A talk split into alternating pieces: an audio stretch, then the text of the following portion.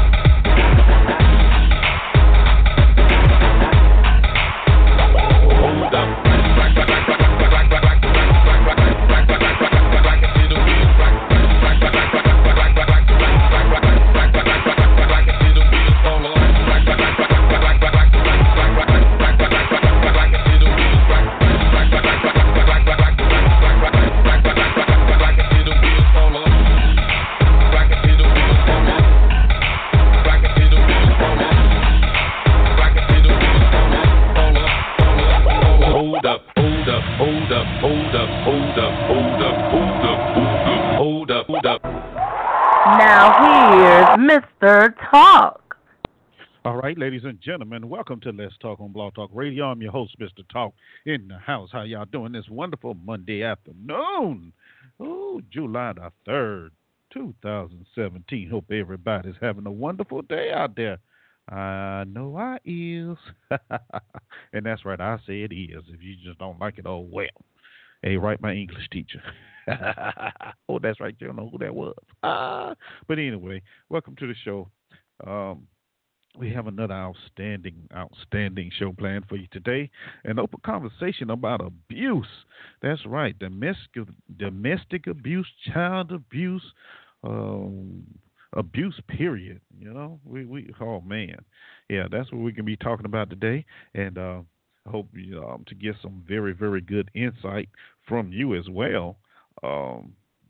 Feel free to call 347-838-8622.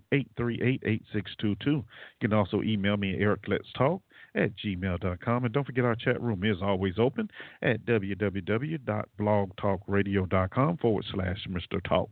So those are all the ways you can participate in the show. And on a day like this, with a show like this, yes, I want to hear what you have to say. Because there's a lot of misconceptions when you start talking about abuse and what actually is abuse and who can be abused and who is abused and so forth and so on. So we're gonna get into talking a little bit about that today, and hopefully, if someone's out there in that situation, we'll be able to help you out a little bit with some of our facts and things and fiction that we're going to be putting out there for you today dealing with abuse. Also, we have our little nuggets that we throw out there every now and then, and a lot of them are somewhat in line with the topic of the day. We also have the song of the day coming from Babyface. Yeah, it's a good one.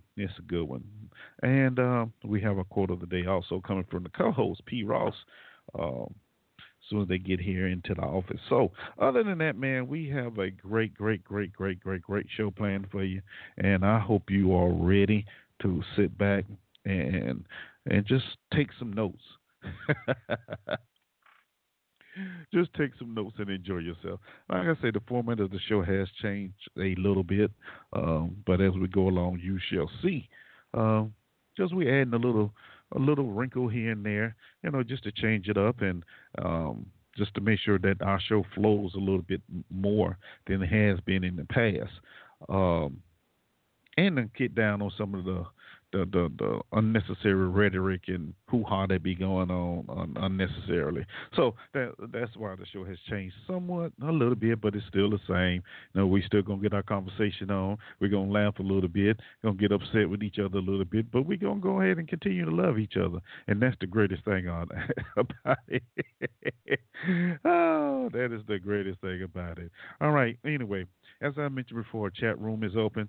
Now, let me give you a little bit about the chat room. You can log into the chat room, www.blogtalkradio.com/Mr. Talk. Remember, however, if you come in as just a guest, the only thing you'll be able to see is read what other people are posting in the chat room. Now, if you want to be a part of that conversation as well, you'll have to log in with whatever username you're using. I won't know what it is. Only you and, Blog Talk know what it is.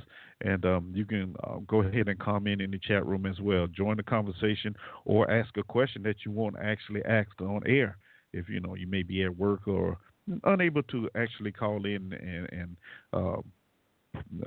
join the conversation that way. Those are all the ways you can participate in the show. And as I said before, I do look forward to hearing from each and every one of you because, hey, I love you all. I really do. Yeah, you get on my nerves. I'm going to tell the truth. Yeah, you get on my nerves, but I love you regardless. That is what makes us who we are. Correct? Correct. All right. So without further ado, man, we're going to go on and knock this song of the day out. Once again, I said, it's Babyface, How Come, How Long, and he's featuring Stevie Wonder. This is coming from 97, 93, and it's actually dealing with abuse. The words on this song is so powerful. One verse, it says, when are you going to, how can you open up your heart and not your eyes? And when we start talking about abuse, man, that's exactly in many cases is what happens. A lot of people have their heart wide open, but their eyes are closed because they just can't believe that is happening to them at that time in their life. But we're going to get into that a little deeper here in a little bit. But without further ado, man, here's your song of the day, Babyface featuring Stevie Wonder, How Come, How Long. I'll see y'all in about 5.5. Enjoy.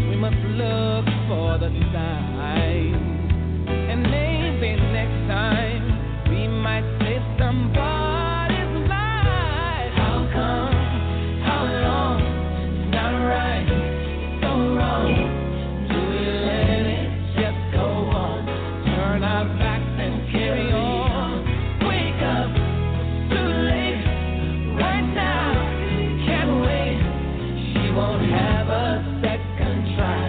Open up your heart.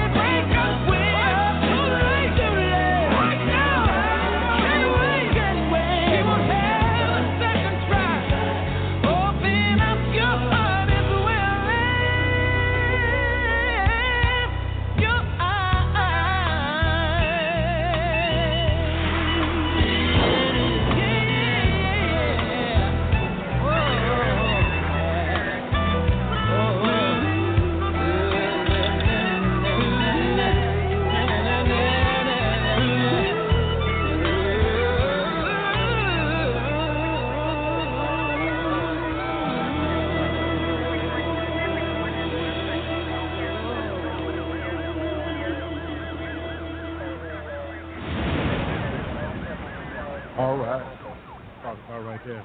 That was the song of the day, Babyface, featuring Stevie Wonder, How Come, How Long.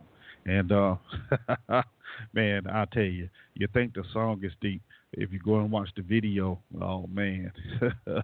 Oh, wow. It's just, it's one of those songs, man, that really fit the topic that we're going to talk about today. And, and this is a deep topic, believe it or not. And this is very deep because, boy, you just don't realize, especially when you talk about men beating on women. Now, let's not get it twisted. There's a lot of women that's out there jumping on these men, too. But, of course, we know because of the testosterone and the fear of being ridiculed, a lot of men just don't report it.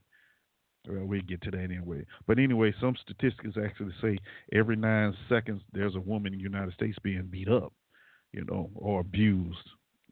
That's a very serious number right there. But like I say, we're going to get into that in a little bit. I just felt I had to put that out there. Okay. Following the song. Anyway. So, that's what that is. Okay. So without further ado, let me go ahead and bring in my illustrious, co-host P. Ross is in the house. And, P. Ross, are you ready for this, man? I mean, we have an outstanding show planned. What you think about that? You think you're ready? Yeah, I know I'm ready. We got this. We're gonna try to educate and bring some light to this stuff, to get some truth to this stuff, so that our people are no longer deceived or kept in bondage, so to speak, by the ideologies of both men and women. Were in their lust for power and control, because that's basically what it usually boils down to. Wow. Power and control. I tell you, it seems like no matter how you look at whatever, it always comes down to one of those two things, huh? Power or control. And some people say they're the same thing, but not necessarily. But hey, we gonna get into all that, and I'm really looking forward to this conversation. But before we do, I know you have a quote of the day for us, and as always, I know it's gonna be deep, so I'm gonna have to sit back and listen and write down there and take my notes as well. So without further ado, y'all, I'll give you my co-host P. Ross and the quote of the day.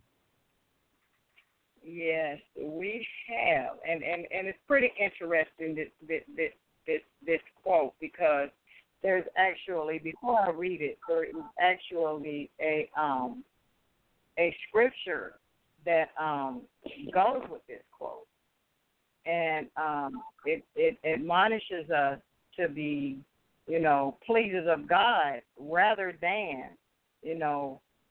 pleasers of men. And a lot of times,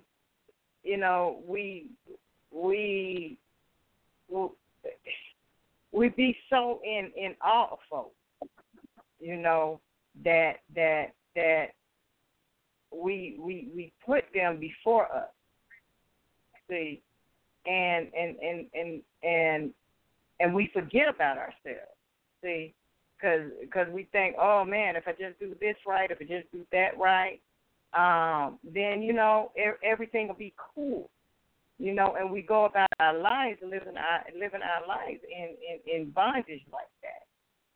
See, so we have to really be mindful, and it's just really, you just really have to think, about what it is that makes you happy. And one of the things that we have to realize, and this quote is very simple, it's not complicated, it's just to be happy, we must not be too concerned with us. See, and that's by Albert Camus. We cannot, I'm not saying, and don't get it twisted now, he's not saying not to be concerned about others, because, we if we care about people, we're concerned about. But don't be too concerned over to the point where you lose yourself, you lose your identity, you lose who you are. You devalue yourself in order to please them, or you degrade yourself in order to please that person, or to do what you think makes them happy. And you negate your own happiness. See? So because you're so focused on that person and what they want and how they want it and what it is that you need to do for them, and you leave yourself out. You totally immerse yourself into that, into accomplishing that person's happiness while leaving your own self and your own spirit impoverished, for the lack of a better word. You neglect your own happiness. And at the end of the day, you don't know who you are, because you've been living by this person's standards or that person's laws or what you expect them or they expect you to be. And you've been through so many ups and downs and so many changes that you forget who you are. And now you have a true identity crisis, because you defined yourself by this man's or this woman's ideology. So, yeah, so don't be concerned, so much about who's concerned about us. Be happy. Learn to be happy. Ooh, those are some powerful words right there, I tell you. Thank you, P. Ross, for that. And just to add a little bit or clear it up a little bit, look, it's like this, y'all. Only you can make yourself happy, okay? It's just that simple. I think there's a lot of situations where people go out there, and as P. Ross said, just go out there, and they're so busy trying to please other folks and what have you. It causes them to be miserable. It really does. And if we want to take it a little further and move it toward the topic of today's show, that is a lot of the case as well. How they get a lot of men and women, or women and men, get caught up in abusive relationships, because they're so busy. They want to please that partner because they love them so much to, they just give themselves up completely. And before you know it, they're out. It's not them anymore. And that's where a lot of this is allowed to come in. When you get to talk about it spiritually, I mean, let's be honest. You shouldn't love anything more than you love God, not even yourself. I mean, let's be honest. That's what the good book tells us. Okay, that's what it says. So, and just think, if you're losing yourself, I'm not even gonna go any further than that for right now, because we're gonna get into this thing a little deeper. That's why I say y'all may need want to go and get your pencil and paper out and you write some things down. As a change to the show format. If you want to comment on something, go ahead and hit one on your keypad. Let me know. I'll bring you in. But once you make that comment, I'm gonna put you back in the queue. So we can continue on with the flow. And then once again, if you want to say something, just hit one. I see it, and I'll let you in as soon as I can. That's just the way we're going to ride, okay? So, that's a very powerful quote right there. And, I think a lot of people really need to, as we say on the show a lot of times, you need to sit down and just take a look at yourself, in the mirror. Do that self-evaluation and try and see what's going on. Have you come to that point to where you've lost yourself so much to where you're trying to please someone else is detrimental to you, your life? You understand? It is detrimental to you and your life. Not to mention your kids' life if they're involved in it as well. And sometimes even your spouse. I mean, you may not be being abused, but in the same token, you just have lost yourself so much to you don't know whether you coming or going because you're so busy trying to please someone else. Imagine that. And it's more common than you would think. It really is. It is more common than you think. All right, 404, I'll see you. I'll get to you in a minute, all right?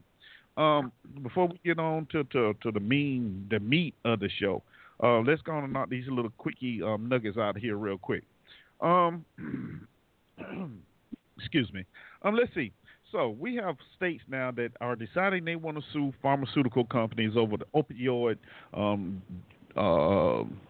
what they call it, drug overdoses and things like that. Now, you know, I find this really amazing. You know, who is it? New Hampshire and Oklahoma just decided they wanted to sue Johnson & Johnson, Purdue, Palmer, and a couple of these other makers of these opioids. And especially Purdue, you know, they make OxyContin. Of course, you know, the claims that these states are now making are just hilarious, and I'm gonna say it, it's hilarious to me because it's amazing how now that opioid drug overdoses and abuse has reached the middle class white neighborhoods. There's a problem now. They are no longer trying to just arrest them and put them away. No, that's not the war on drugs or when it concerns them. They want to come up with legislation to do what? Put them in rehab centers and help them overcome their drug addictions. Now, where was all this when the CIA, Mr. Smith and his crew, was dropping crack and cocaine into the black neighborhoods? Where was all this then? Where was all this then? Now, let's keep rolling with this, all right? Let's keep rolling this. Where was that? And we done rolled through a whole lot. Where were they when our servicemen, Vietnam servicemen, came back hooked on morphine? Huh? Heroin. They weren't complaining about that, were they? No, they weren't. But now, all of a sudden, this is a big issue, and we have to do something. Really? Really? Can you say hypocritical? I'm just going to say that's what that is. Hypocritical. It's full of this bunch of bull jive, and you know that just goes to show. There's a lot of stuff that they're always that mainstream media are required to put out in front of everybody, get you talking about it and what have you. And the stuff like this is going on behind because they don't want you to really see the hypocrisy that this place called the United States is. I'm just going to put it out there. In a rally over the weekend, President Trump vowed to support and defend religious freedom in the United States. Now, this is a very interesting article because the first thing I thought of, who religious freedom is he trying to protect? Huh? And defend. Who's on it? Because if you somebody brown and you look like you got real fine hair and you may talk a little bit funny or just brown period and you don't conform to the Christian doctrine the way they think they're not trying to defend your freedoms. They could care less. You know, another part of hypocrisy. I'm just saying. He went on to say, we cannot allow this terrorism and extremism to spread in our country or to find sanctuary on our shores or in our cities. Where was this at when the Ku Klux Klan was running around here hanging black folk and people of color? And to be honest, to show how ruthless these folk were, they would hang their own if they thought you were a lover of the people of color. Now, this is not nothing I'm making up, y'all. This is pure fact. We know this. But once again, as in throughout history, the topic of religious freedom and religion is being used to do what? Eradicate those that do not conform to what mainstream society says should be. Oh, Lord have mercy. Okay.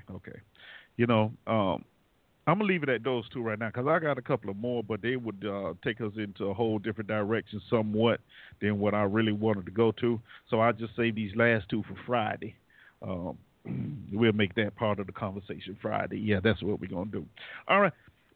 So before we get on with to the main meat of the show, as my co-host real fast, P. Ross, you got anything you want to add to those two little nuggets here before I bring 404 in? Because I know they have something they want to say. Yeah, go ahead on and bring them in. They're good. Yeah. All right, Erico 404, welcome to the show. Who do I have here? Peace and blessing, man. You know who it is, your brother. I be your brother. What's going on, Wesley? How you doing, man? I've been out here grinding, man, trying to get this paper, man. That's why I ain't been regularly scheduled or appearance. But look here, bro. With that first conversation, that first topic, see, it's all about you got to know yourself, like the sister said, man. All right, I'm about to turn 70 in about a couple more months, man. And my research has been come to the realization I've been doing self-critical analysis. See, in any relationship, whenever you talk to somebody or speak to somebody, whatever your energy is, we talked about this before, whatever energy you project, they're going to give it back to you. So if you all pissed off, amped up, ready to fight, going through stuff, so whoever you speak to, they're going to give it back to you. All right? So then, therefore, I did what my man Michael Jackson said. I changed the man in the mirror, me. And ever since when I made this paradigm shift about 4 or 5 years ago, and I raised my vibration as far as relationship with a man and woman, I had been in a relationship bad previously, but it was on me, like the sister said. So once I changed me, and the number one, what's that thing in art of war, or in martial arts, art of war.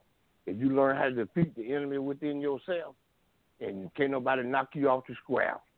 And so once I changed me, I don't even get no argument with nobody. As far as relationship, for a man and a woman to try to be together or not, you got to be on that same page. You got to hold each other tight and cleave each other, because the devil going to come at y'all to try to make y'all argue that stuff, any little thing.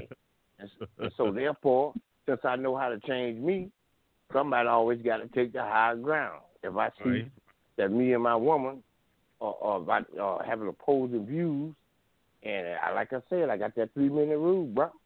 Okay, after that 3 minutes, we ain't clicking on the same page then. I shut it down. Somebody got to always be thinking or critical thinking. To de-escalate the matter, shut it down.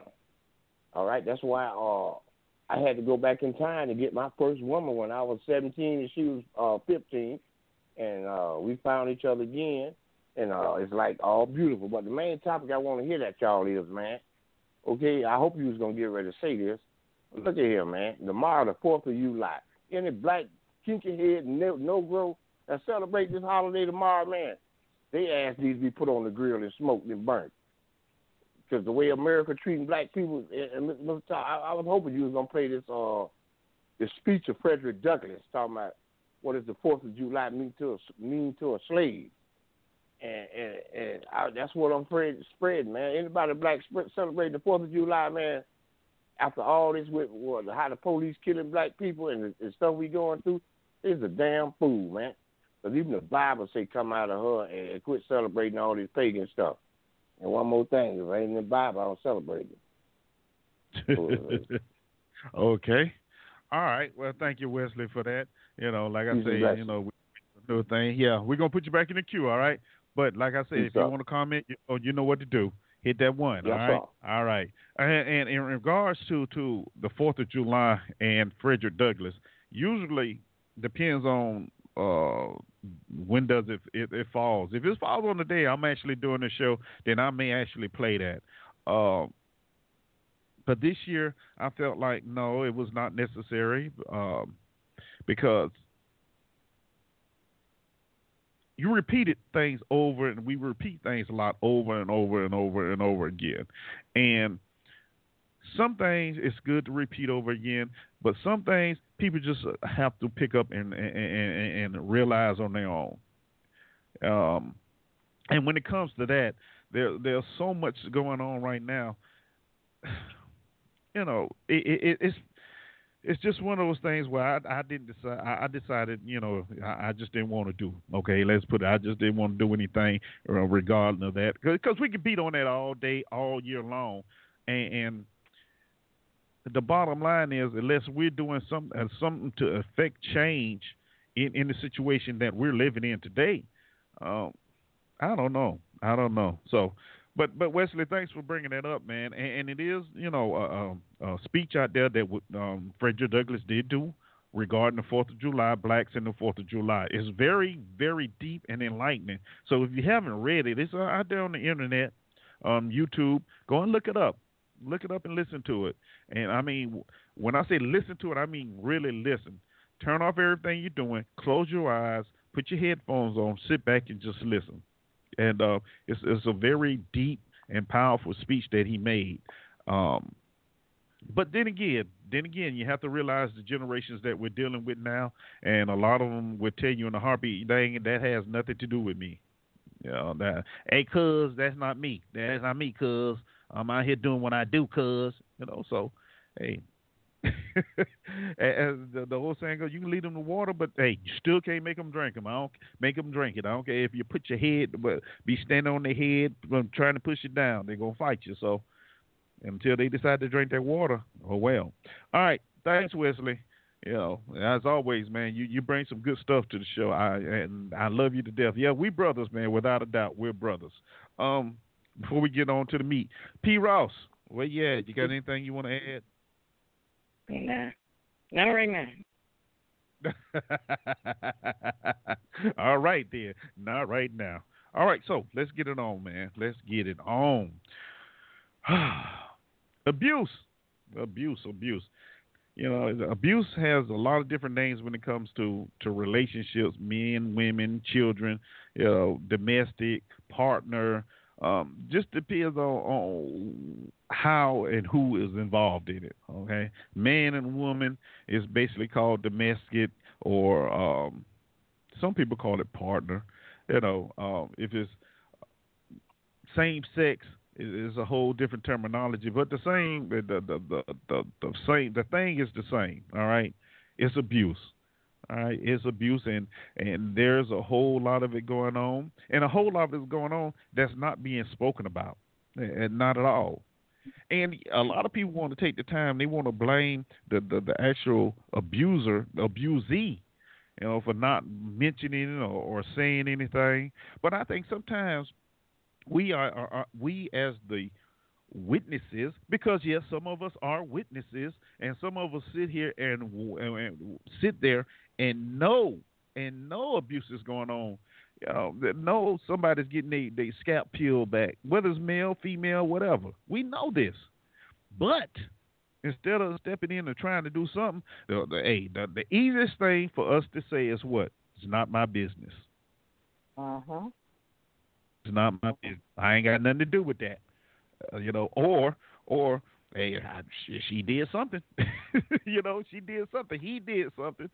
You know, if it was me, I wouldn't be taking that. Yeah, but in the same thing, you're not trying to stop it from happening. That from happening.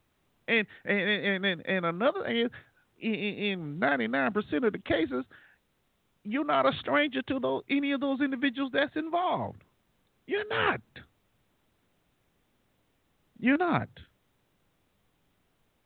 But you sit there and you watch and you watch and you watch till something tragic happens. Then, oh, man, I knew that was going on. And, you know, it's a big secret, especially in the black families. It's a big secret, you know. Yeah. You know, Uncle Charlie been back there peeling that scalp for years. You know, I remember as a kid when I was over there, I used to watch him just knock her out. Now, with that same scenario, think about this. A lot of the same people who sat there and watched all that, they have grown up to do what? Do the same thing, because that's what they believe is should happen. And let's be honest, back in the 40s, 50s, 60s, and you could watch some of these old movies, and you would see it. It was nothing for a man to reach out and slap daylight out of a woman.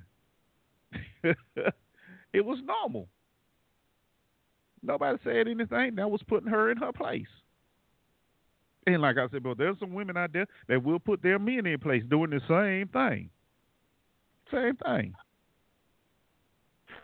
But see, these are the things that we don't want to talk about because they're unpleasant to talk about, number one. And we give the greatest excuse that we could ever give. It's not my business. It's not happening to me. Well, you know, man, I tell you, I haven't even started getting into the details yet. But that's just the beginning of it. Now, what is the definition? You know, what is abuse? You know, who? You know, what is it? How does it start? Starts it? Huh? Okay. Have you ever sat down and even thought about that? You know, what really starts someone to want to beat up on somebody else? Just walk in the house and just start pounding. You know, after the honeymoon period is over, because let's be sure to make sure, you know, there's always a honeymoon period when it comes to weddings and living together and stuff like that. There's always that honeymoon period, but once that is over with, it's a mean thing. It's a mean thing. But see, as people, you know, we don't want to do what we don't want to take the role that Maya Angelou used to say. If they show you who they are the first time, that's who they are. Okay? Now, if they done snapped you a couple of your side your head a couple of times, oh, I was just playing, and you be like, yeah, I know you. You know, no. That's a sign of things to come. If she done took a frying pan and popped you upside your head a couple of times, no, don't think it's just playing or one-time thing. That's a sign of things to come. But we fall so in love, and we want to justify. We want to justify that. No, it's not that. It's not like that. You know. Yeah, I made him mad a couple of times. I made her mad a couple of times. So I may have deserved it. Do you really think you did? Huh? P. Ross, help me out a little bit. You know, because you know, I'm a male speaking of this. You know, sometimes, you know, they need a female aspect of it. You know, I hate to put you on the spot, but you know, as you tell me sometimes, hey, you got a testimony.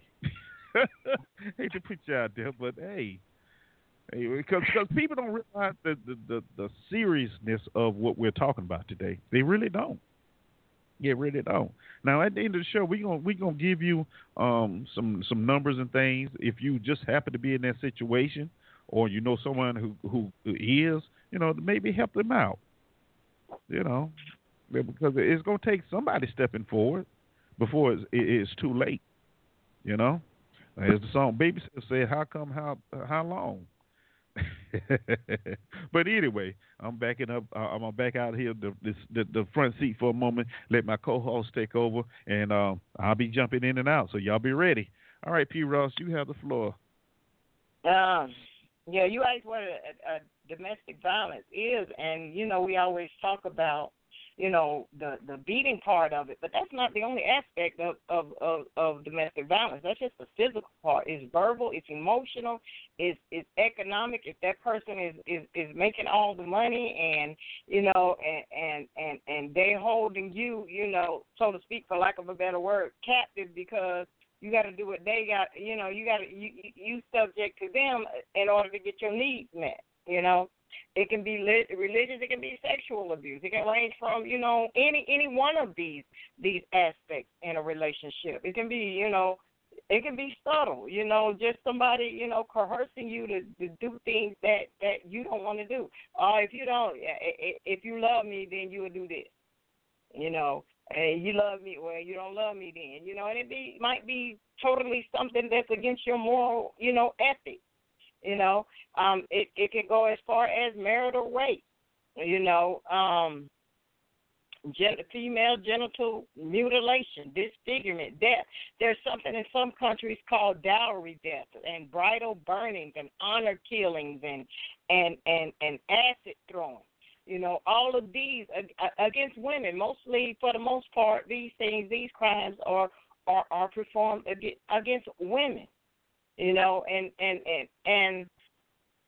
it's up until the late 1800s or the 19th century, believe it or not, you know, men beating their wives was acceptable. It was contended as a right. You know, they had a right. So the cops weren't gonna step in. You know, nothing was gonna be done about it. See, so you know. Prior to the 1800s, most legal systems, you know, they view wife beating is a valid exercise of a husband's authority over his wife. You know, the only exception was that in 1641, the Body of Liberties in the Massachusetts Bay colonies, they declared that a married woman should be free from bodily correction or strikes by her husband. Now, that's just one colony. You still had the entire UK and the rest of the world. See, so it wasn't until late 1800s, like I said, in 1878, that the United Kingdom Matrimonial Causes Act made it possible for women to seek legal separation from an abusive husband. And then, after that, by the 1870s, by the end of the 1870s, most of the courts in the U.S. had rejected, you know, a claimed right of husbands to physically discipline their wives. Now, that's what the court said. Now, the enforcement of that was few and far between. See, because it was a family issue. You just didn't bring your business out in the street. You know, you didn't say. They say, you know, arrests, they remain rare. You know, nobody reported it. Like you said at the beginning of the show, you may know this is going on, but hey, you know, that ain't none of my business. And until, of course, somebody ends up in the hospital, somebody ends up dead, you know, and then it's always, oh, babe, I'm sorry, you know, I went too far, I really love you, da-da-da-da-da-da. How you love me and half my head gone? You know, my whole skull split, but you love me. Really? Really? You know, so there was really no enforcement for that until, you know, the 1990s and onward. You know, there was no such thing as marital rape. Well, you married, he can't rape you, or, you know, she can't rape you, or he can't rape him, or, you know, whatever it is, you know, this day and time. But if you were in a relationship, then, you know, whether you were married or not, it was an acceptable thing if a man beat a woman, you know. And, well, what did you do? Well, you just got to fix this, or you just got to clean your house better, or you just got to take care of the kids better, or you shouldn't spend so much money at the grocery store, but you got 5 kids to feed. How you going to feed all them on $20? Come on now, let's just be realistic. You know, it was nothing brought against the man because it was seen as his right. Now, that being said, in this day and time, we know that as women, whether for shame, whether for dignity, whether for so-called love or what have you, we don't want to see that person go to jail. We don't want to see that person hurt, or we don't want the retribution that'll come back if we call and he goes to jail, or if we call and they don't take him to jail, and then that person is still there. That person is still walking around free. All you have is a restraining order to say, well, he can't come 50 feet, you know, within your presence or wherever you are.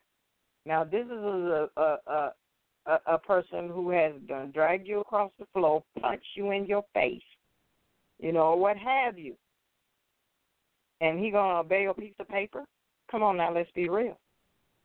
See, so some of the times the reason why it's not reported is because the fear of retribution if you do report it. Where are you going to go? That person is not going to find you. Yeah, it's safe houses now, but how safe are they? Let's be honest. Most of the people know where the safe houses are. Right. And they will wait outside, across the street, round the block for you to come out, for you to take your kids to daycare, for you to go to work, you know, for you to go look for a job, for you to go, you know, do whatever it is, and starting your life over without that person. See, those were not, you know, in the 80s. 88 and 87, when I was going through that, there was no, there.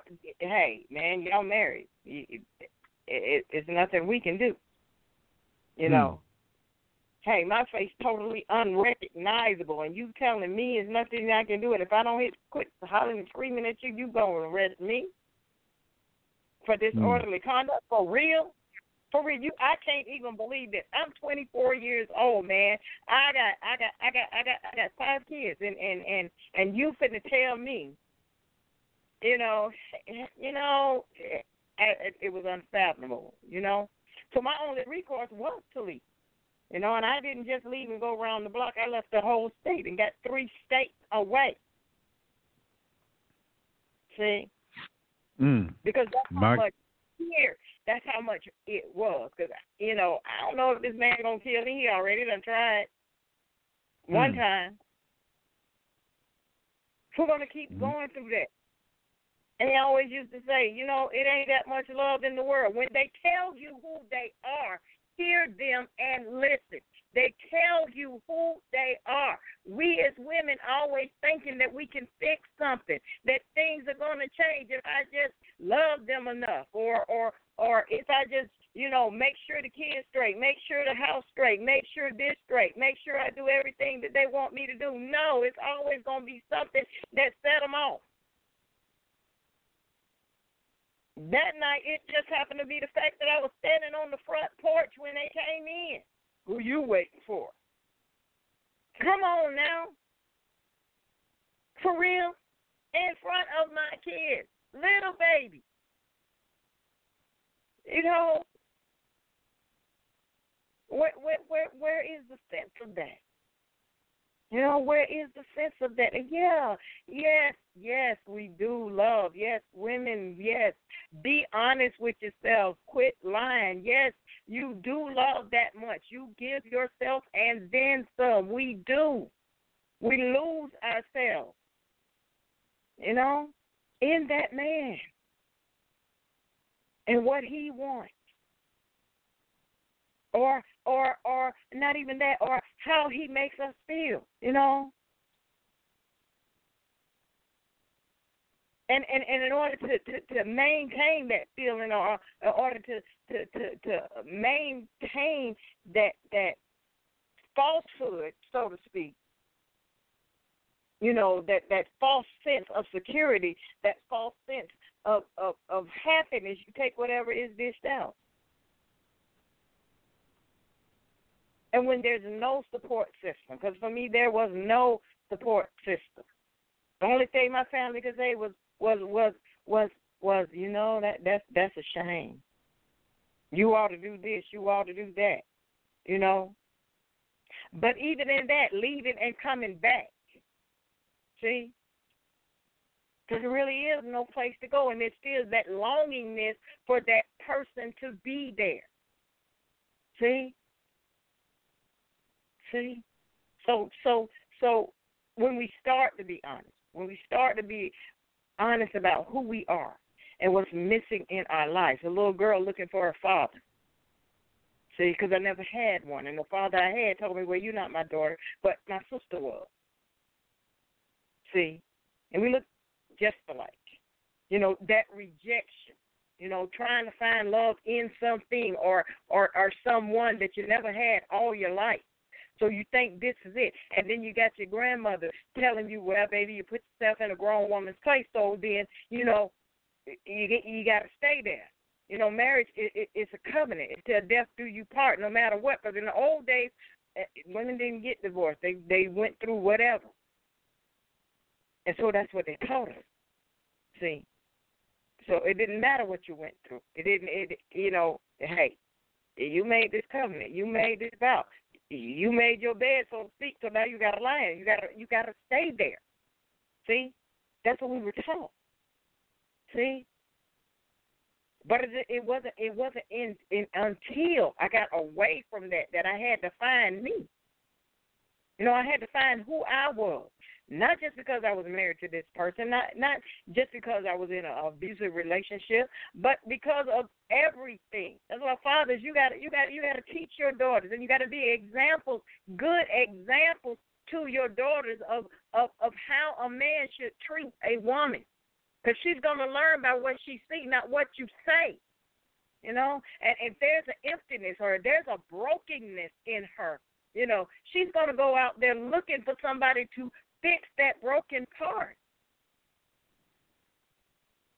See, she's going to go out there looking for somebody, you know, to have a shoulder to cry on, to fix that part of her that is empty. And it shouldn't be this way. It shouldn't be this way. See? So we got to learn to value our children more. We got to learn to honor our daughters and teach them how to be young ladies and teach them how to keep themselves. You know, that every man to say, I love you, is worthy of you. He's not willing to wait. He's not willing, you know, to do it the right way. Then he's not worthy of you. You know, let me jump in here real fast and see that you mentioned some great points there. And here's one I want to mention as well. You know, you say teach young ladies, but you got to teach your sons too. You know, and because as you said before, I was getting to that part too. Oh, okay. But you go ahead. But yeah, you have to teach them young men as well. You know, because they see what happens. Well, hey, my old man did it, or grandpa did it, you know, and it's all right with them, you know, and they just grow up thinking that. And it just doesn't start when they become adults. Now, don't think it just starts then, because, you know, it starts a whole lot way before they become adult and get in what they consider a serious relationship. It really does. So, you know, this thing is not something that just pops up out of nowhere, okay? For either one. It just doesn't pop up out of nowhere.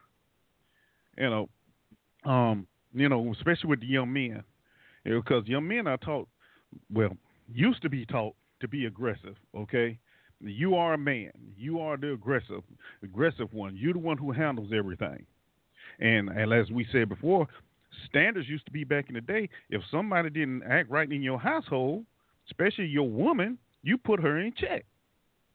And when they say put her in check, that means peel that scalp back, you know, however you're going to do it. And in some instances, that's still going on in today's society in a roundabout way. I mean... I hate to say it, you know, a lot of the young men now are more sensitive. I mean, you know, pretty, you know, they're more sensitive than they have been as far as they walk and sensitized and what have you. But does that mean there's a chance that it will not happen? They will not grow up to be? If it's going on in their household, yes. Yes. 9 times out of 10, yes, it's going to happen.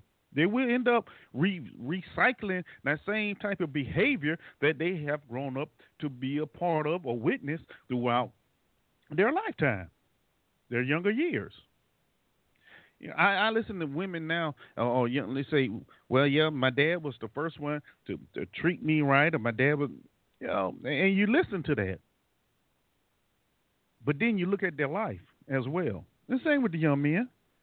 You know, but if that's the case, then why are you letting this person peel your scalp back? You know, leave indentations of the wording on the back of a skillet on the side of your head. Something just not right there. And nobody on this earth should ever have to go through that. Not at all. Not at all. You know, I'm sorry. Go ahead. I just had to get that in there. That just. One of them had to pop in there, but go ahead. No, you know, so you know, and that is right. We do have to teach. You know, the Bible says, "Raise up a child in the way that he should go, and when he is old, he will not depart from it." But then, how are we raising? You know, where are the values?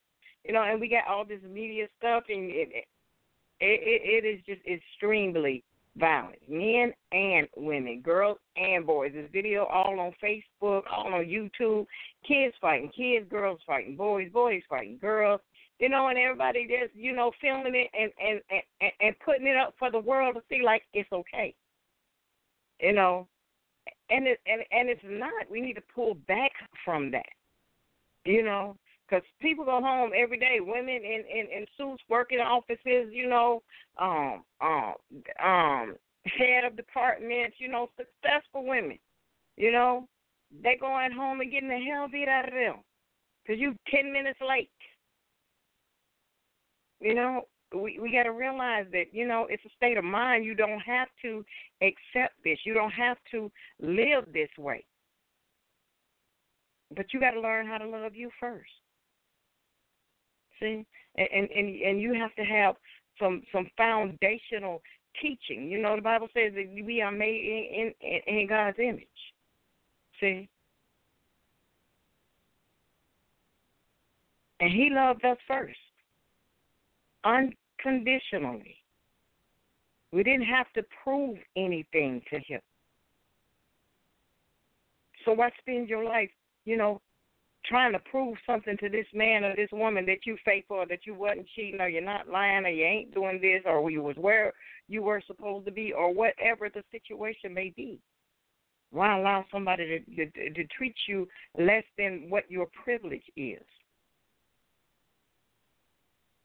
See, Deuteronomy says he made you to be the head and not the tail. So then, why stay there? And I understand some things are spiritual until you learn better. You know, you won't do better. See? But you got to know that there is some self-worth in you. And the biggest thing with women and most people in abusive relationships is that such low self-esteem, because they just feel so ashamed that they're going through this. And that's the reason for the secrecy and the reason for hiding and the lack of conversations about it. You know, when you're in there. And it feels like prison, because it is bondage, because you're not free to do and be the person that you know that you are. But you don't have to, you know, you don't have to live that way. You don't have to be caught up in that. You don't have to stay there. There is somebody you can talk to. There is a way out. You know, and as for me, you know, I you know, back then, you know, I didn't really know a lot about God. I didn't even pray so-called, or even know what prayer was. But I know that God heard me in those days, when suicide wasn't the answer, and I woke up 3 days later, still here, cursing God because I didn't see any other way out. There was no help. There was no one. You know, even the people around me who knew what was going on, they couldn't help me.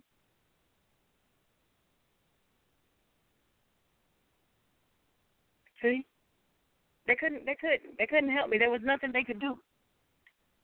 They would say what they would do or they wish they could do, but in reality, there was nothing that they could do, because there was no recourse. The cops weren't going to help. There was no laws in 88. And 87, 86 and 87, there were no laws.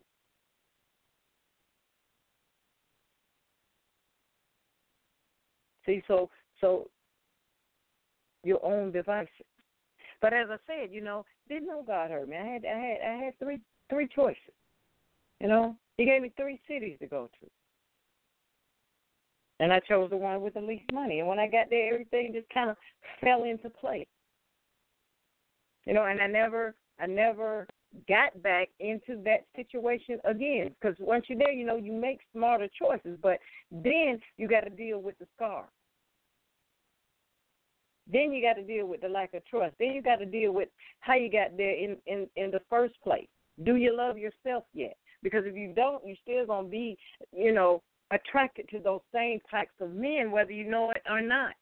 You're always going to, you know, accept something that a person who's less, you know, than who God is calling you to be. And you put up with stuff that you don't have to put up with.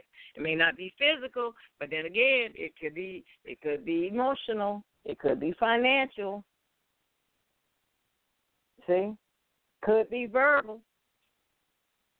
So now you got the back and forth, see.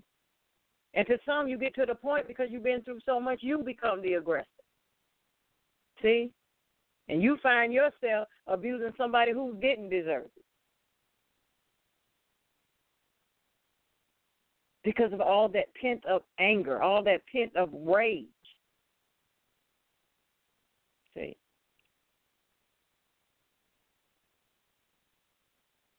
And you have to be loosed from that. But the first thing is admission. The first thing is admitting.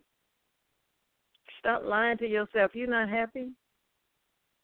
You really don't want to be there. You really don't love that person that much. It's control. It's power over you. And it's a spirit of fear that doesn't allow you to move beyond those boundaries. Because what if? Because you're asking yourself, what if? What if I do? And what if this happens? Well, what if that doesn't happen?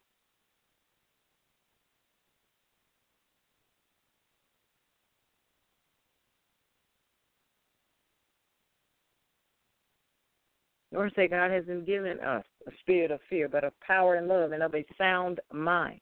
And when you're in those types of situations, you don't have a sound mind because you can't make the right decisions for your life. And all the things that we say love is, that's not what the word says that love is. It's long-suffering. It's patient. It's kind. See? Self-control. These are the fruits of the spirit. And if that's not in your life, then that's not love on both ends.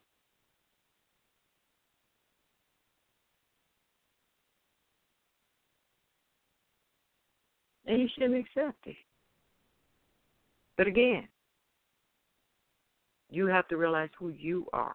You have to realize that you do have some power, regardless of what's going on around you, regardless of the circumstances, regardless of what they say. You do have some power. You can walk away. You can live on your own. You can raise your children on your own.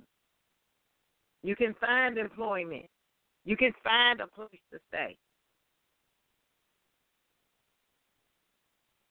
You're not nothing.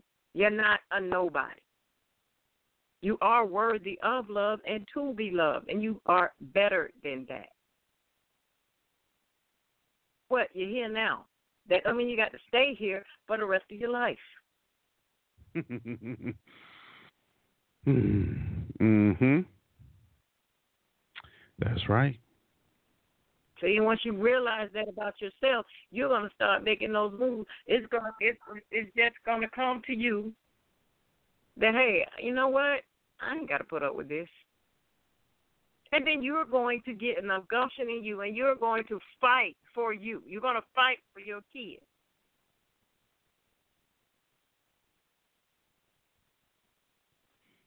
And you're never going to live like that again once you find out who you are. And again, you know, you have to have Christ in your life.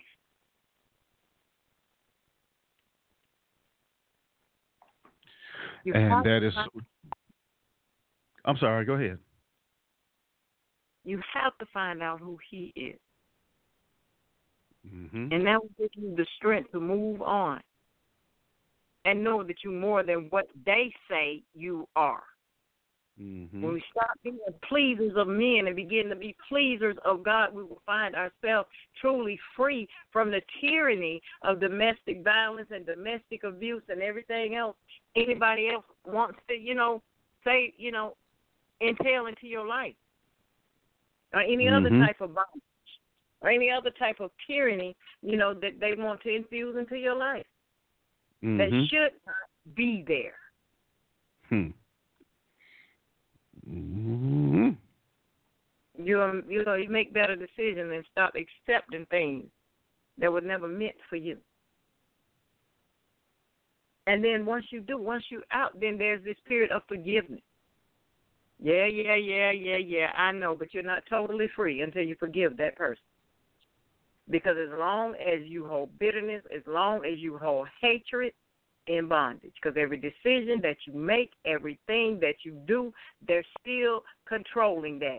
Oh, I remember when he did this. Oh, you can't move on to a new relationship because you're going to be still looking at that old relationship. Oh, yeah, see, now that's what I used to say. That's what so-and-so used to say. That's what so-and-so used to do. See, and that's not fair to that person.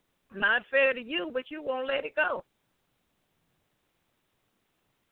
And then you're going to have to allow God in to heal all those broken places.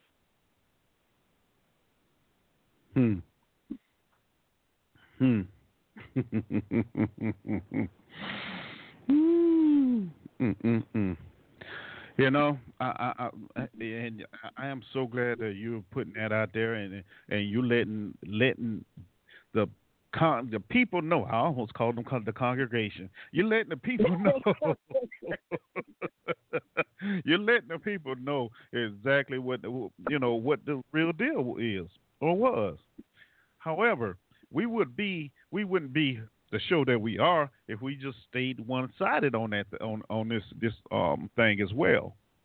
And I think that's where I'm gonna come in at on this one, because I was just having a conversation with one of the listeners of the show, and he brought up something that I have said quite often, and basically what was said was they do not believe in the female victim. Okay. Now, we went back and forth, and, it was, okay, some of them, yes, are victims, regardless. Now, my part of this thing is, let me bring some reality in here for you ladies, especially you ladies, okay? And now, I'm not saying all of you, let me clarify this, because somebody go back and say, well, Mr. Talk said all women's, no, I did not say that, okay? There are those out there that are being abused. There are those that's being beaten and abused and physically and mentally for no reason at all. They don't deserve it. Okay, this is not for you. Okay, this is what I'm about to say now is not for you. Now, for you trifling, low-life, wannabe, Miss Billy, I don't need a man, let me really put this out there to you. Number one, that is a man, okay? That is a man. Now, most men growing up are taught, do not hit a woman, okay? And anytime no, I got to get this out now. Ooh, okay, and for the most part, we do our darndest to live by that we were taught. Because 9 out of 10, our moms are the one who told us that, okay? No matter what, you do not hit a woman, okay? And that's what we try. Yep. That's what we say. But let me get some common sense into some of you women out there that just think you just gonna ride that on into the sunset. There's gonna come. No, I'm gonna put it this way. You can't keep poking that bear and expect that bear not to come and maul you one day. All right, that's all. I'm just gonna put it that way, Because and I'm just gonna put out there, women, and I'm not women hating or bashing anything, but let's be honest, women, y'all are some of the schemingest, low down, because y'all will poke and pick and poke. The man done told you, leave me alone, gone with that now, it's over, I'm all right. Now you're going to continue to push them buttons. And some of you think you're so bad, you're going to get up there and start pushing. And then when he stand up, what's the first thing come out your mouth? Oh, you're going to hit me now? Really? Really? You done pushed on this man, done pulled knives on him, done did everything, and he has done everything he could to keep from putting you to sleep. But that's not good enough for you. That's not good enough, because you done bit into the Kool-Aid. You done drink the Kool-Aid that tell you don't need a man. You just as good as a man. Uh-huh. Yeah. Until that one day that man said, enough of this. All right? Enough. I'm tired. No, I tried to leave. You won't let me leave. I tried to just go somewhere and be. You won't leave me alone. So one day, enough is enough. And you know what's going to happen then? Oh, Lord have mercy. He going to peel that scalp. And then this is where it really gets really, really, I don't even know what word they use, because then you want to be the victim. No, you are not the victim in that. You're not. Of course, if you look at the court of law, they'll tell you, maybe because you have the bruises or what have you, You know, but you're going to have to stop and take a look at yourself and say, why? You provoked that man. You provoked that man. You did. That man has done everything he could not to put his hands on you because that is what he has been taught. That's what he has been taught. Now, granted, I'm going to say this again for those that just may be tuning in. I'm not talking about all women, okay? I'm not talking about all women. But those who I am talking about, and you know who you are. You know who you are. You may be mad because he won't let you go and get no drugs that you want. You know, you may be mad because, you know, he got to work an extra job just to make sure you got a roof over your head. And you can't go out and hang out with your trifling girlfriends. Instead of saying, okay, and trying to help this man, no, you're going to keep poking and poking and poking. You know, bears bite. They do. They bite. I'm just saying. So, you know, and I'm just saying, and the same thing goes for the men, you know, that be poking at these women all the time, you know. Yeah, it can go both ways. It really can. You know, and something has to change. Something has to change. All right? You can't continue to play the victim if you are the aggressor. All right?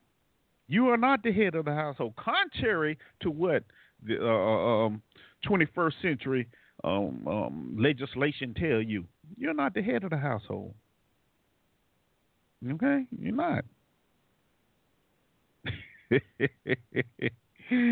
Oh, okay, hold on. All right, I had to let that sink in for a minute. But yeah, you just can't keep poking at that man and expect him to be happy, okay? And then you turn around and play the victim. No, it doesn't work like that. It doesn't work like that. In that situation, yeah, you need to know your place because you are way out of place. You are. You're out of place. Not only in your household, you're out of place with God. Yeah, there it is now. I mean, it's just that simple. And I hate to put it out there like that, but that's the way it is. You know, and you take a look and you look at this mess on Facebook all the time. And you see these young girls out here, they scrapping, and you like, really? Really? And you think that's okay. Why? Because society has told us today that it's okay. So when they get in what they may feel is to them a very meaningful relationship, when they have a disagreement, what do you think the first thing they're going to do? They're not going to sit there and try and talk it out. They're not going to sit there and try and talk it out.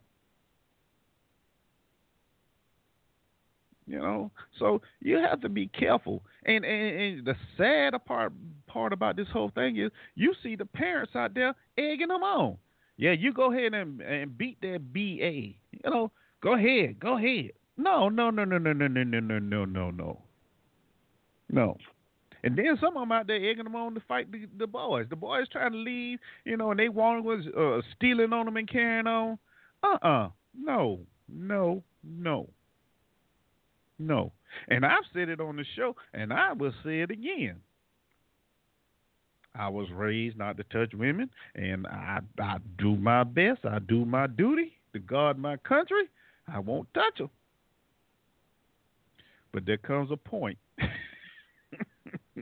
Well, I'm about to just say, Lord, forgive me, because somebody's going to sleep. But it should never get to that point. And that is what I'm trying to say. It should never get to that point.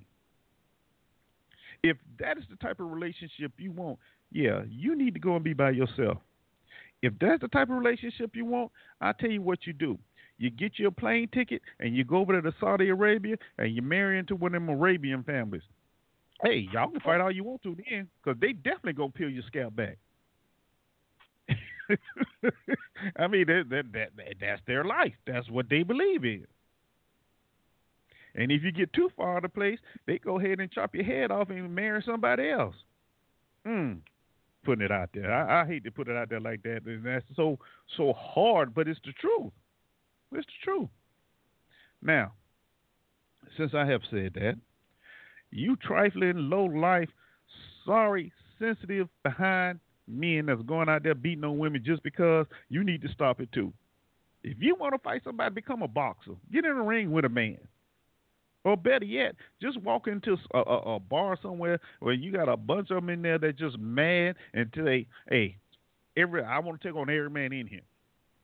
Or better yet, if you're really bad, you can hop on a plane, go over there to the mountains in Afghanistan or wherever, and play with them boys over there. Beat on them for a little while. Now, keep your hands, in other words, keep your hands to yourself. Ain't that what your parents used to tell you all the time? Keep your hands to yourself. It's bad enough that this thing we have in our mouth do more damage than our hands do anyway. But then when you add that on top of it, man, that's a destructive thing right there. You talking about an explosive, destructive relationship, and you expect somebody to be happy with all that? No.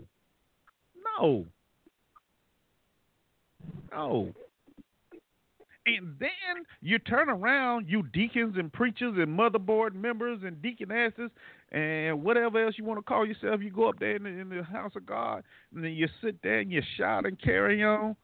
And not an hour out of church, you trying to peel somebody's scalp back because they didn't bring your Bobby in out the car. I'm sorry. I'm just going to say it like it is.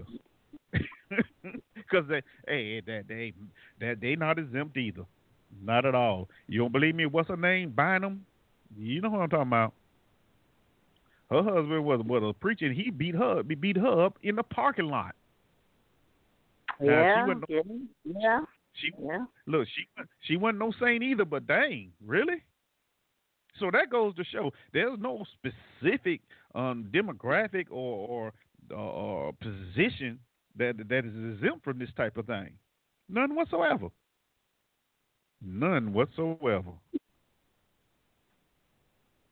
You know, look at Ray Rice. Ray Rice, and y'all know who he is, used to be the running back for the Baltimore Ravens, right? Yeah. Ray Rice's career was ruined for defending himself from his wife's sleep, but slapping him. Yeah, he just pushed her, and she just happened to hit her head, and it looked real bad, and everybody got all upset about it. So now this man hasn't played another down of football since. But, and they ended up getting married. How did that work? How did that work? See, and a lot of the issue with a lot of this stuff is you're letting too many people up in your business, in your marriage, or what have you. You're letting too many people up in there. Besides the person that really needs to be there, God.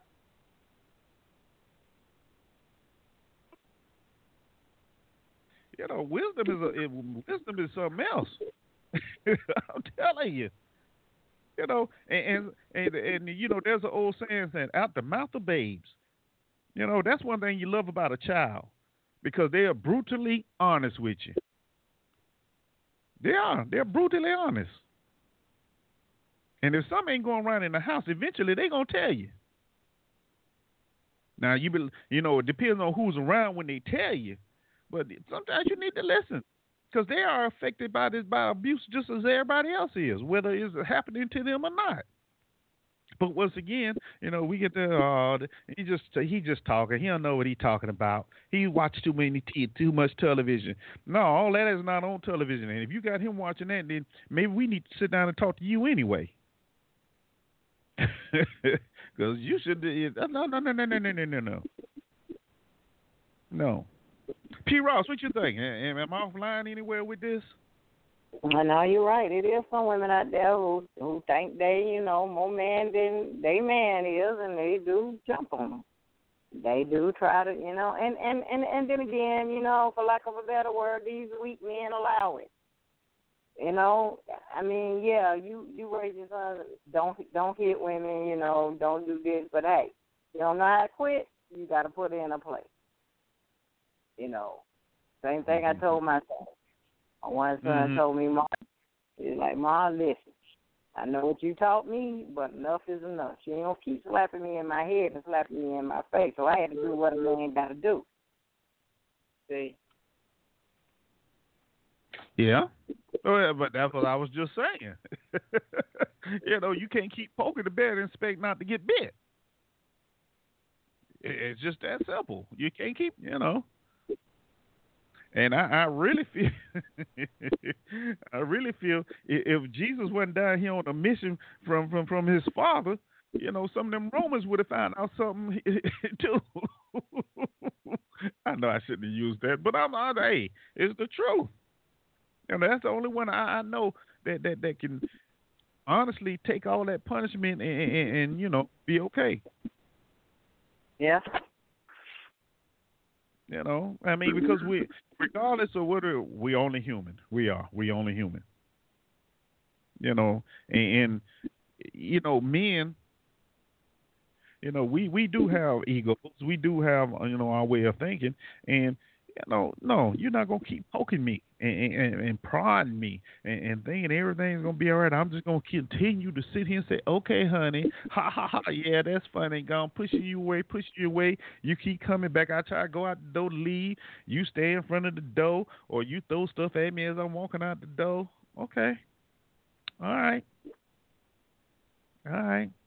You know, that's like an onion, you know, a ball. After a while, you know, the layers keep by building. But on the inside, you got that core right there. You know what I mean? And as the onion builds, the core gets bigger and bigger and bigger and bigger till eventually it can't get any bigger. And then what happens? It explodes. Poof. Now we got an issue.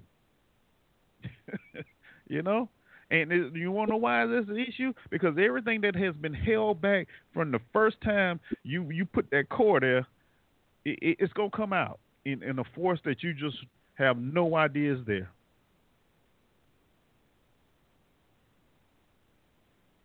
So, and I'm saying on there once again, say, keep your hands to yourself. If you can't sit down and have a decent conversation about something, shut up until you can.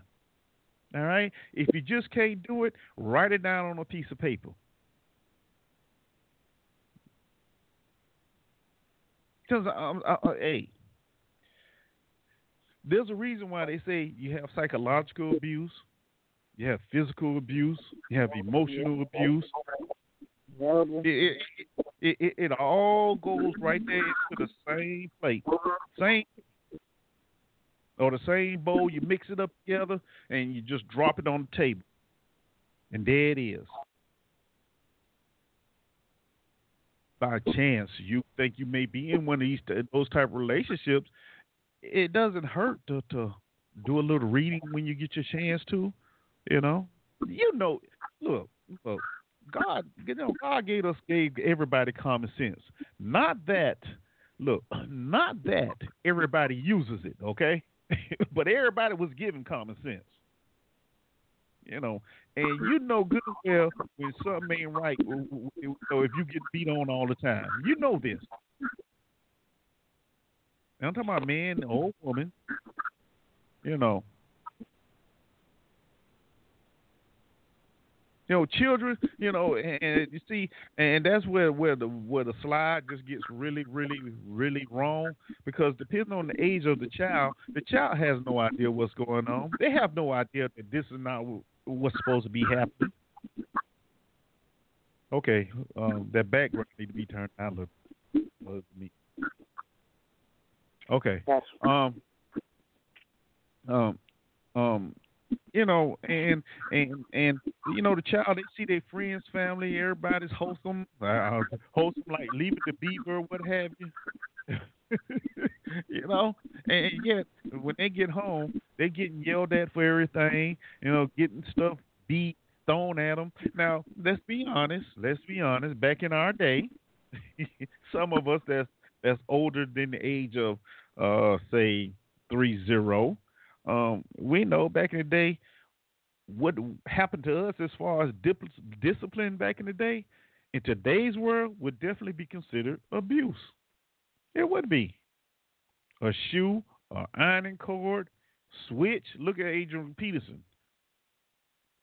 He used switch, whipped up and drew a little blood, and you know what?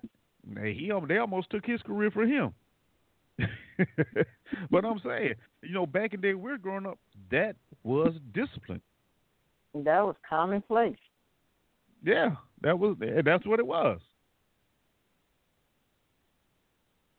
You know, now you fast forward to today, no, and you know, the more I say it and look at it, I do understand there is a distinct difference today in the way parents deal with their kids compared to how we were dealt with when we were children. Because of course, you know, you had your grandmama, your great grandmama, you know, your granddaddy, you know, and if your parent went a little bit too far, they would tell them, "Hey, boy, leave that boy alone." You know, but today's world, you got grandmas that 30, 35, they trying to be in the club. You know, don't they know it? Hey, as long as you shut them up, you know. But then again, the people come to take the child away, and then they're out there crying, "Oh, my baby, I don't know what happened." Yeah, you know what happened because you watched it happen and you actually fed into it. Yeah. Imagine that. And then now the kids are in the system. They may be separated because the state definitely going to make some money off of them. Now you're mad. You're not mad because the people that came and took your kids because you just have been abusing them. You mad because you no longer can get your food stamps.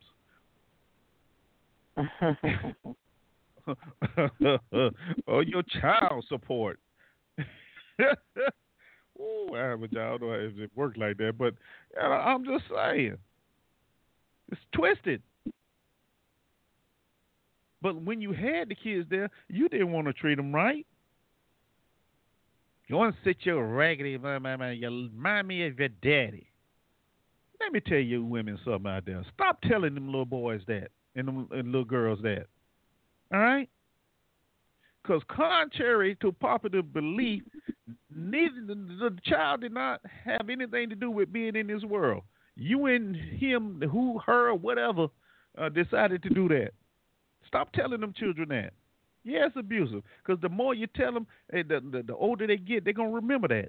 And if they ever have any children, they're going to repeat the same thing you kept telling them. You ain't going to be nothing. Going to be just like your daddy. Going to be just like your mama. Your mama was a hoe, you gonna be a hoe. You know, your daddy was better than no good, you gonna be no good. Really?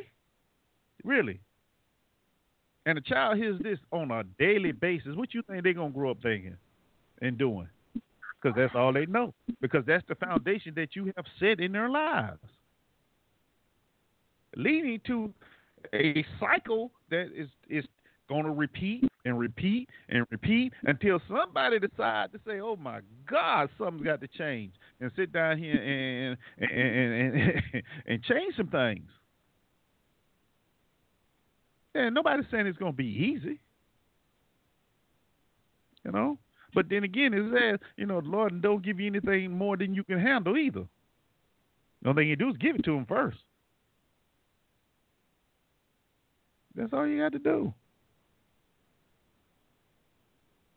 But we caught up in society, these materialistic things, and we rather listen to Dr. Field or whoever, Dr. Oz or whoever else going to sit on a tube in front of you and give you some advice. But they don't have any kids that they ain't going to sell. So how they going to give you advice on how to raise your kids? Then again, you know, their kids have insurance. Their kids go to private school. Their kids, you understand what I'm saying? We putting our trust and we listening to the wrong people. We really are. We really are. You know, you quickly read anything on Facebook, but you won't pick up the Bible and read it, will you? I get sleepy when I start reading the Bible. Well, maybe you need to start reading it a little longer and a little more. It'll help you, you know, get out of that. And sometimes maybe you need to go to sleep so what you just read is sink in a little deeper. Let me stop. Let me stop. Okay, I'm going to let P. Ross handle a little bit more, and then when we come back, man, we're going to go ahead and give y'all some numbers and things just in case you know anyone who's in a situation like that, or if you may be in a situation like that, you know, we're going to give you some numbers, okay? So go ahead, P. Ross. Yeah, you hit on some points, you know, with the children and you telling your kids, you know, you're just like this, you're just like that. You know, you are exactly right. Those kids grow up, you know, with an inferiority complex, or they grow up doing exactly what you done proselytized on their life, you know. And just because you saying your daddy wasn't this or your mama wasn't this, well, apparently they were something because you felt enough for them to produce that kid. They were something when you was in the process of doing that. So why now all of a sudden they not this or not that? Hell, you knew that when you was there. So why perpetrate that fraud on that child? That's a decision that you made. You know, and why you wanna bring the babes into it? That's a decision you made. You was happy when you was laying there. You ought to be happy now. And don't try to put off what you settled for onto that child. It's not that child's fault. It's your fault. It's your decision that you made. And now because you mad because it didn't work out, or you upset because he or she married somebody else and doing better than they were when they were with you, that's not that child's fault.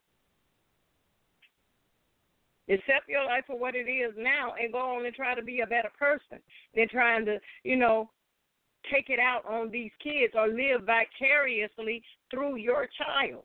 Because you didn't have everything that you want. Now you're going to live this, you're going to make your child, you know, be successful for your lack of success. So you're pushing them to be in all these sports. You're pushing them to do this, or you're pushing them to do that. And that ain't what they really want to do. Hey, Mom, Dad, I like science. I'm an intellectual. I don't like sports. I don't want to play that. I don't want to do that. Oh, you're going to play football. You're going to play that. You know, stop this foolishness. Because your life is empty. Because you're not fulfilled. You know, we can't continue to do that because we're raising a generation, you know, who are growing up to be resentful. And in the long run, they're going to look around and you're going to be the target of their resentment. See, and another thing, talking about these controlling women, you know, who want to control their husbands and who husbands are or partners or whatever. You know, significant others or whatever you call it these days, you know, allow them to do so because they don't want to take the responsibility of being head of the household. So that woman gets to dictate pace to you. And you allow that, and I do mean, I say allow that, and I'm going back to your question that your caller called, he said he don't believe there are victims. There are victims. People sometimes just make poor choices, and they become a victim of circumstance. But like I said, they don't have to stay there. Because you don't have to, because you are a victim, don't mean you have to remain there. And you don't have to walk around with that victimized mentality all your life. You can be free to be who you're supposed to be and who God has called you to be. But again, it's a choice.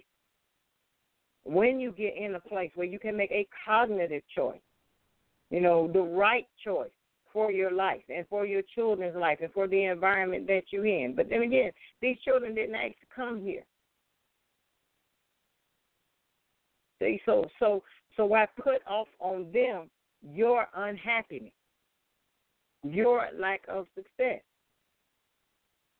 Why devalue them? Because you have low self-esteem, because you have an inferiority complex, because you have no self-worth. Again, it goes back and looking in the mirror at yourself, a self-evaluation, why you feel the way you feel, and letting go of those things that happened in the past so that you can love yourself, so you can like the person that you are. Instead of looking in the mirror and always got something negative to say about yourself. Is that from that bad relationship? And no, it's not all men. And no, it's not all women.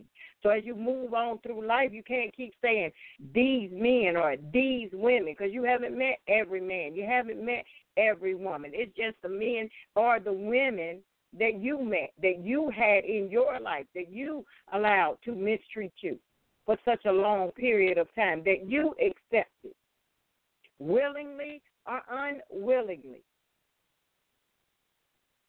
You still were a party to that.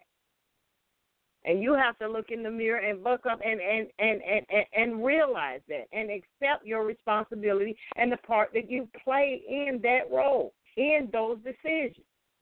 Because like I said, the warning signs were there. You ignored them. Because we as women, as nurturers, you know, and some men, we think we can fix something. We think we can change something. No, the only thing you can change is you. The only thing you can change is what you accept from people. And if you continually allow folks to run roughshod all over you, you know, and you accept it and say, oh, it don't matter, they didn't mean it, that's what you're going to get. You get out what you put in. In other words, you get what you accept. And if you are putting in an acceptance of these things that you know are not conducive to your well-being, people are going to continue to treat you that way. But again, it's not fair when you have children involved that you play it off on them. See? So we have to learn to do better. We have to learn who Christ is, and we have to, you know, acknowledge him in our life and acknowledge that we're flawed and acknowledge that we're broken and acknowledge that we're hurt. And only he can put us in a place where we have that peace that passes all understanding. You know, where we really begin, you know, like Mr. Talk say, to peel back those layers, you know, and find out who we really are. Let all of that hurt go. Learn to love and appreciate ourselves. And be happy with who we are and how we look and how we feel. And stop allowing society and everybody else to tell us what we should or who we should or how we should look, be, or feel. And go back and look to the Creator who created us in his image, because he's already told us we are beautifully and wonderfully made. But that's not good enough for some of us. Some of y'all, that's not good enough. It never has been and it never will be, you know. And, you know, but those are very good points. Very good points. You know, we got 18 minutes left, so let me go on and run through these real quick. You know, there are some signs.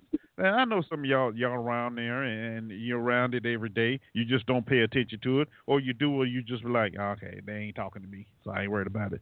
But here's some of the things that a lot of abusers will say.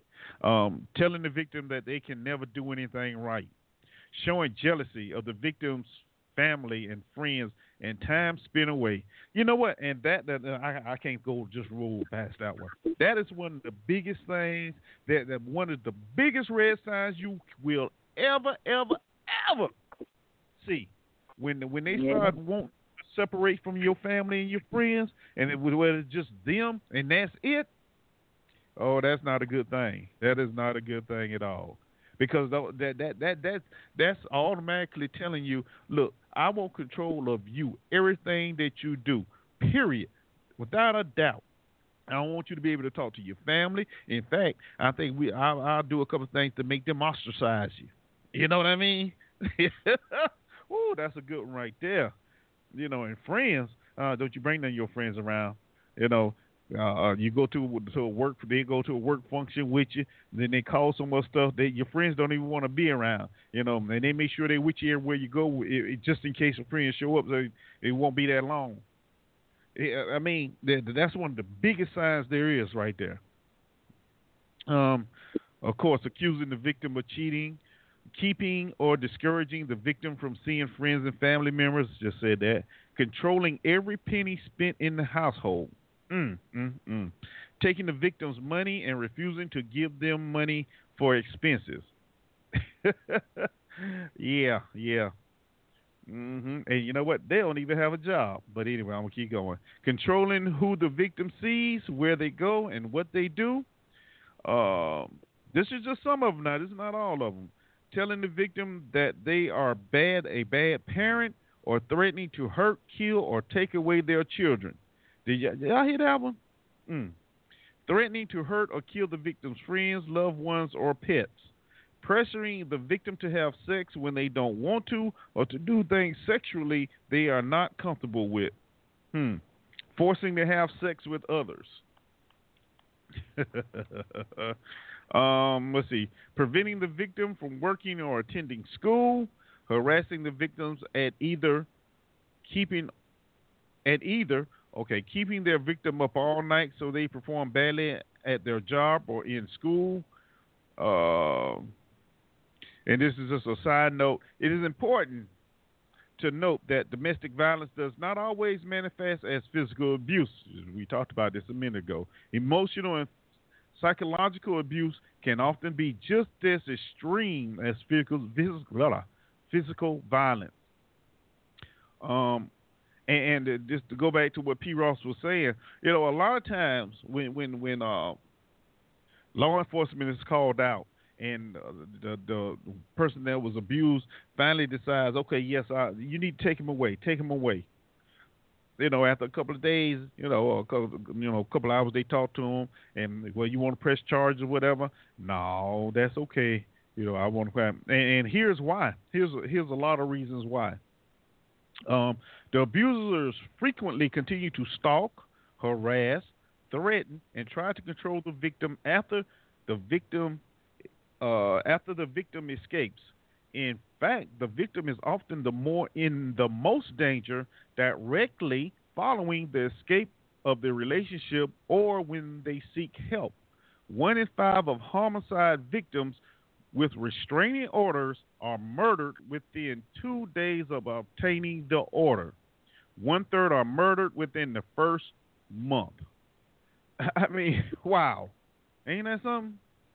Unfair blame is frequently put upon the victim of abuse because of assumptions that victims choose to stay in abusive relationships. The truth is, bringing an end to abuse is not a matter of the victim choosing to leave. It is a matter of the victim being able to safely escape their abuser. The abuser choosing to stop the abuse or others, law enforcement or the courts, holding the abuser accountable for the abuse they inflict. Now, y'all heard those numbers as far as what happens within, the first month or so? Now, see, and this has led many states to implement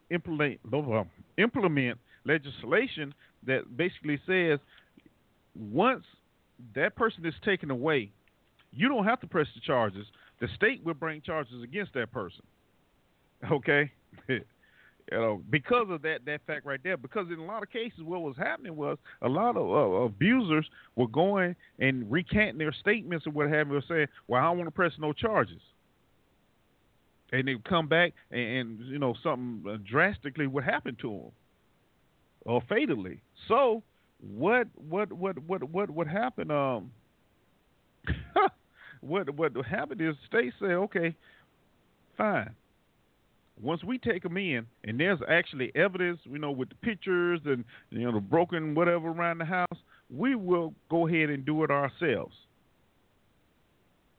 We'll do it ourselves.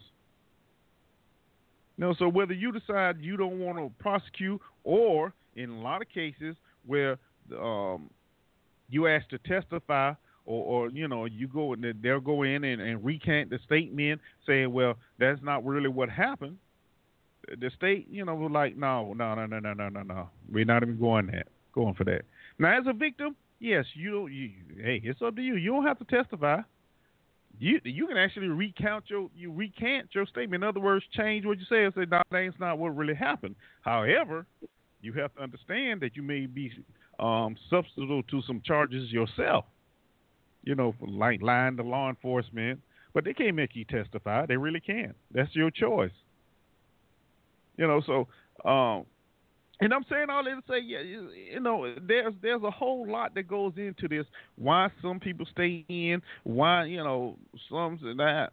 Because it's this is something that goes on for so long. It's part of your fabric of life, I guess you can say, and you become something you norm to used to it, especially if they have separated you from everything and everybody you know, to where they are the one that you depend on. You know, first thing the abused person is saying, "How am I gonna survive? If they go to jail, what am I going to do? I can't do nothing." Because the strategy has been successful. You have been separated, and you just used to not being able to. And that's what we need to get away from. 80 to 90% of domestic violence victims recant their stories. 80 to 90%. That's a lot. That's a lot. You know, but once that fear is instilled, it's a terrible thing. Now, we know the good books say the Lord didn't instill fear in any of us. So, but just like the old Slewfoot, you know, the devil himself, you know, he know how to get in there, don't he? Yeah, he know how to get in there. That's even Rebecca. He worked magic with them. But either way, so be careful. That's all I'm saying. Be careful. You know, if you see some of these signs, don't just take them just to be passing in the wind. No. They are who you show you they are. They are. All right. Before we get off here, because I know some probably won't be able to, may miss it if we go in overtime, and they're not in the chat room. Just in case, the National Domestic Violence Hotline number is 1-800-799-SAFE, and that comes out to 7233, okay? Or you can go to www.thehotline.org, okay? And here's another number just in case, 1-800-787-3. 224. All right. Now, as I always say, all my shows are archived, so you know if you wasn't able to write a copy at this time, you know you could always go back, look up the show. You know, just fast forward to the end if you want to, and you know make sure you get those numbers. All right. Or just go on your computer and look it up yourself at work or wherever you're safe at finding this information at. All right. So, with 8 minutes left. We're going to get up out of here. Unless my co-host has some more I want to add, then we'll keep riding. But right now, I don't know. P. Ross, what you got for me? You got any last words? Or you want to keep going? No, we good. I would just, want to admonish every man, woman, boy, girl, who are in dysfunctional households, dysfunctional, relationship. It's not the end. It's more to life than that. You just got to know that you're worth more than that. And my prayer for you today, as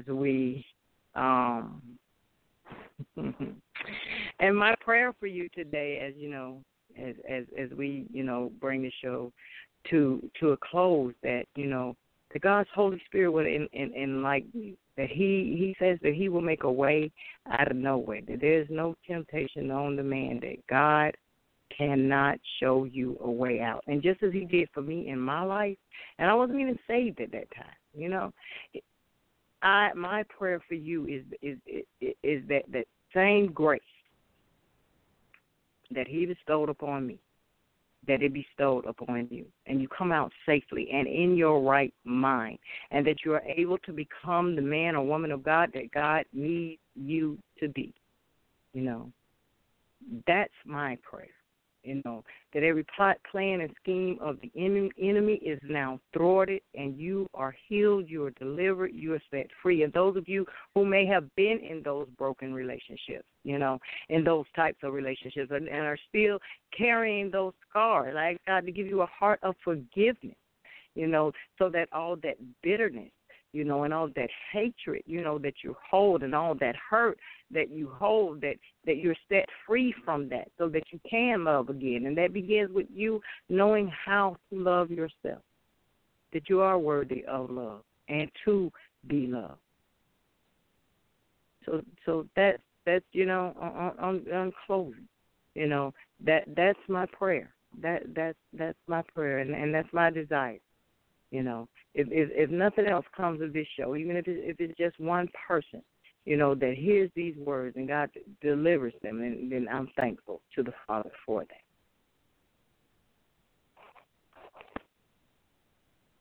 All right. Well, thank you, ma'am. Oh, wow. You took my last line, but it's okay. Well, I'm going to say it again anyway. I want to say thank everybody for checking in with me today. It's been a very, very informative, emotional, and straightforward show. I mean, we couldn't get, you know, we broke it down. We said it the way society would want us to say, but we said it the way we know how it happens as well. And when you do it like that, you can't ask no more. You can't ask no more. There's something came out the chat room that I thought was very interesting that just flowed here right in with it. It says, it costs to play this game called life. Now, that was a statement, of course, we were talking about something else, you know, sports and what have you. But I thought about that. It costs to play this game of life, this game called life.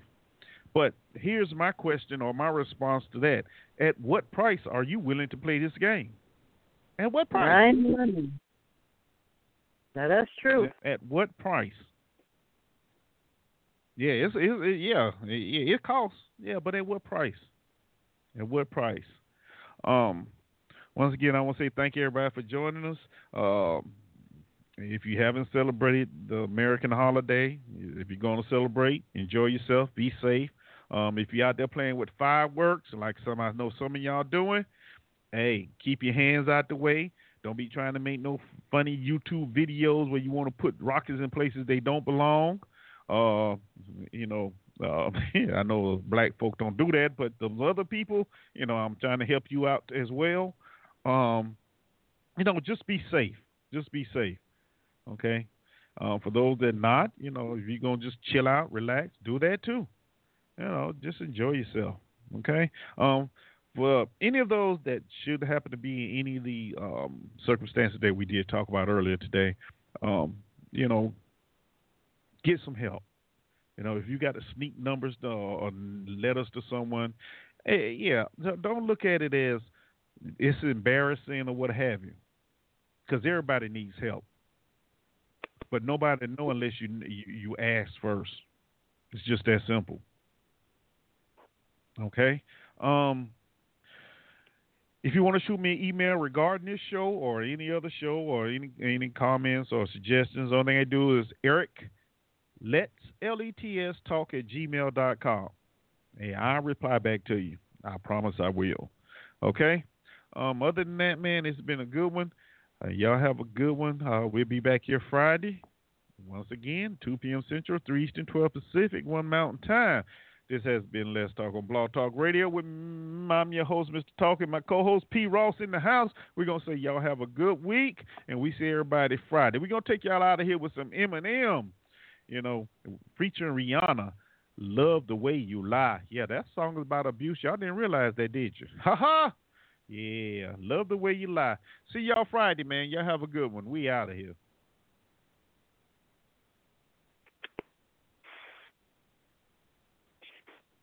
Just gonna stand there and watch me burn. Well, that's alright, because I like the way it hurts. Just gonna stand there and hear me cry. Well, that's alright, because I love the way you lie. I love the way you lie.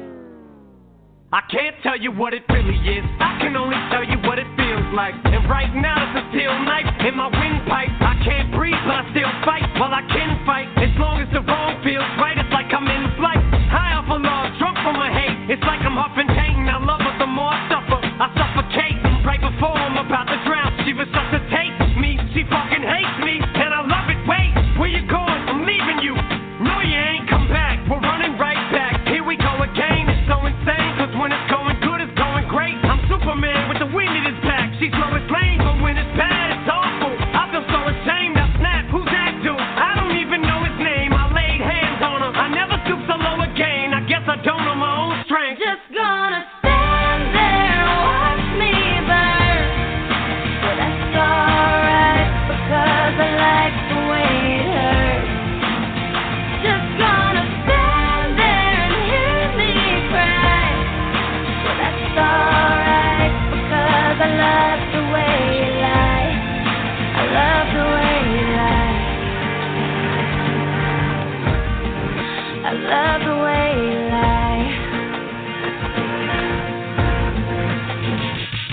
gonna love somebody so much you can barely breathe when you're with